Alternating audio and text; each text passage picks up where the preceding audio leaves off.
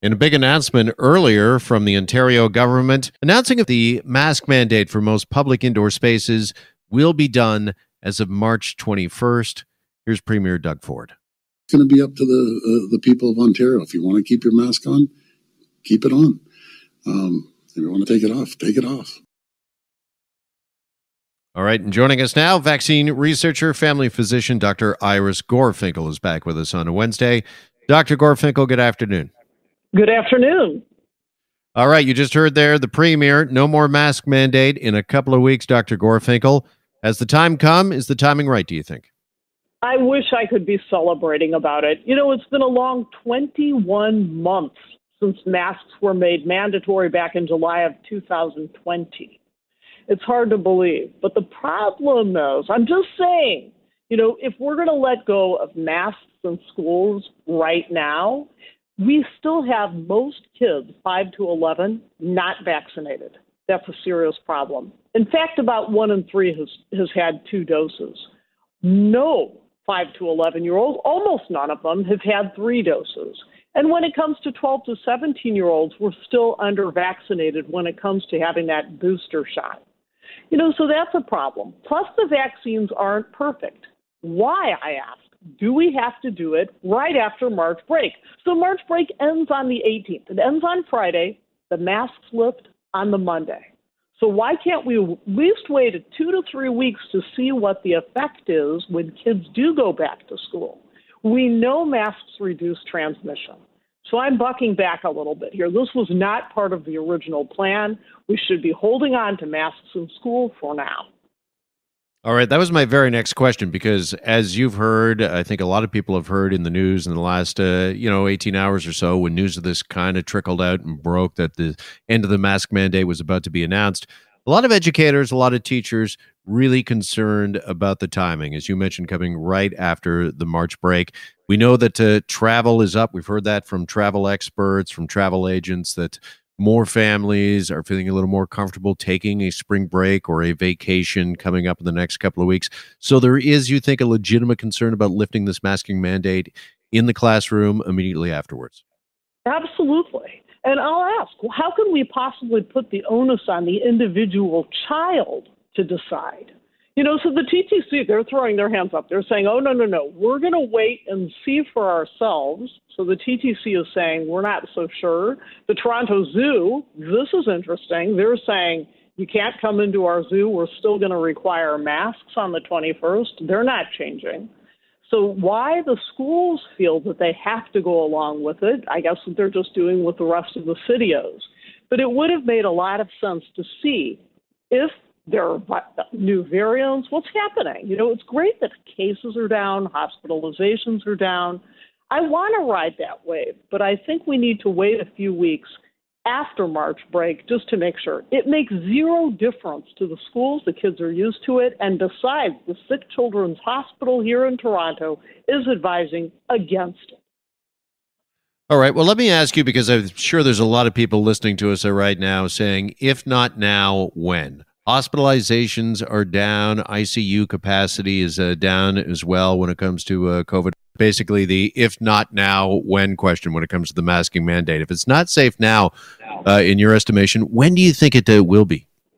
Yeah, it is extremely encouraging that we're seeing, you know, low hospitalizations, low ICU. That we're definitely on a downslope, and warmer weather is coming too. All of which is promising. But then on the other hand, kids are coming back and, you know, it takes two to three weeks to see these signals, to understand are case numbers going up? Are hospitalizations going to go up? We cannot place the onus on the shoulders of those who are most vulnerable. And I'm concerned that that's sort of what's happening right now. If you want to wear a mask, you as the most vulnerable person, you as the unvaccinated person, you can choose to do that but I thought that was the job of public health. I thought that was the job of good governing to do. And I just say, I don't think it's the right time. I think we should be waiting a few weeks before it lifts. I'm excited. Maybe maybe that'll prove to be the right thing. Maybe we won't we won't see an uptick, but I don't think we can assume that. I think it would have been better to do it more gradually. All right. Well, let me ask you, what are your recommendations come March 21st for those listening uh, right now that might feel a little anxious about removing the mask? After all, as you mentioned earlier, we've been living with a masking for a couple of years now. It has become, you know, habitual for a lot of people. Uh, what are your recommendations when it comes to uh, masking in the foreseeable future? Uh, you know, I know the uh, government outlined it will still be public transit, long term care, where our most vulnerable are. Masking will still be uh, required. But when you go to places like maybe a crowded mall, that sort of thing, what would your recommendation be?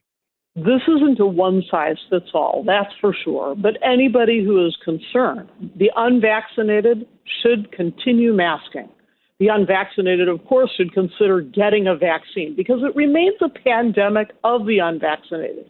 If you take a look at who's winding up in hospital, you know, but that's not to say that people who aren't vaccinated, if, if a person is vaccinated, they could still wind up in hospital.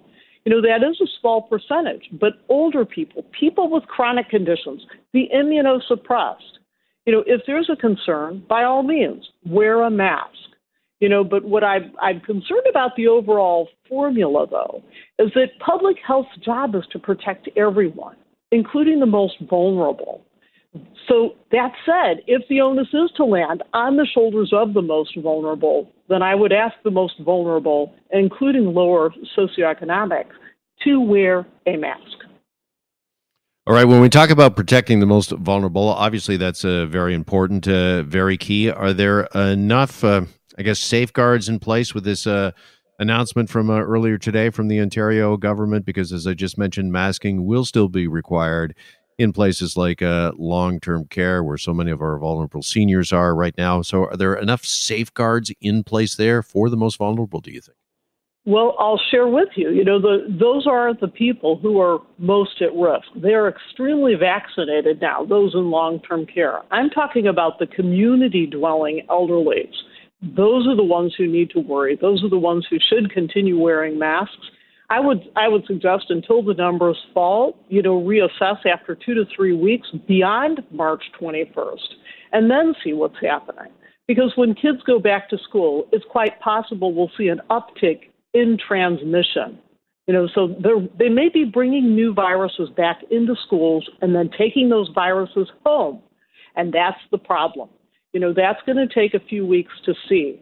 So it's better just to play it safe those extra few weeks. It's not that big a deal. Keep wearing that N95 mask if you have one, you know, to the mall, you know, to where you're going just to be safe. Don't forget, we got rid of the vaccine passports on March 1st. Now we're, you know, if we're going to be letting go of masks on March 21st, it might be a bit premature. So just have to watch our backs a little bit.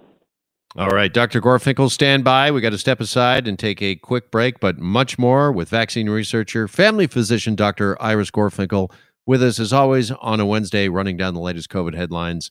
We're back after this break. You're listening to The Jeff McArthur Show. Hi, it's Shauna, and I might be a bad parent because my kids think french fries are vegetables. Hey, it's Ryan, and I might be a bad parent because I went out for wings when my wife was in the hospital after giving birth. Johnny here. I might be a bad parent because in my house, the tooth fairy gives pocket change. But we're not alone. Len emailed us and said his six year old daughter's Tarzan moment going from love seat to La-Z-Boy by curtains made him more proud than any dance recital. and Andy left his two year old at the rink. All right, guys, I'm sure we're not alone. Like Andy's kid.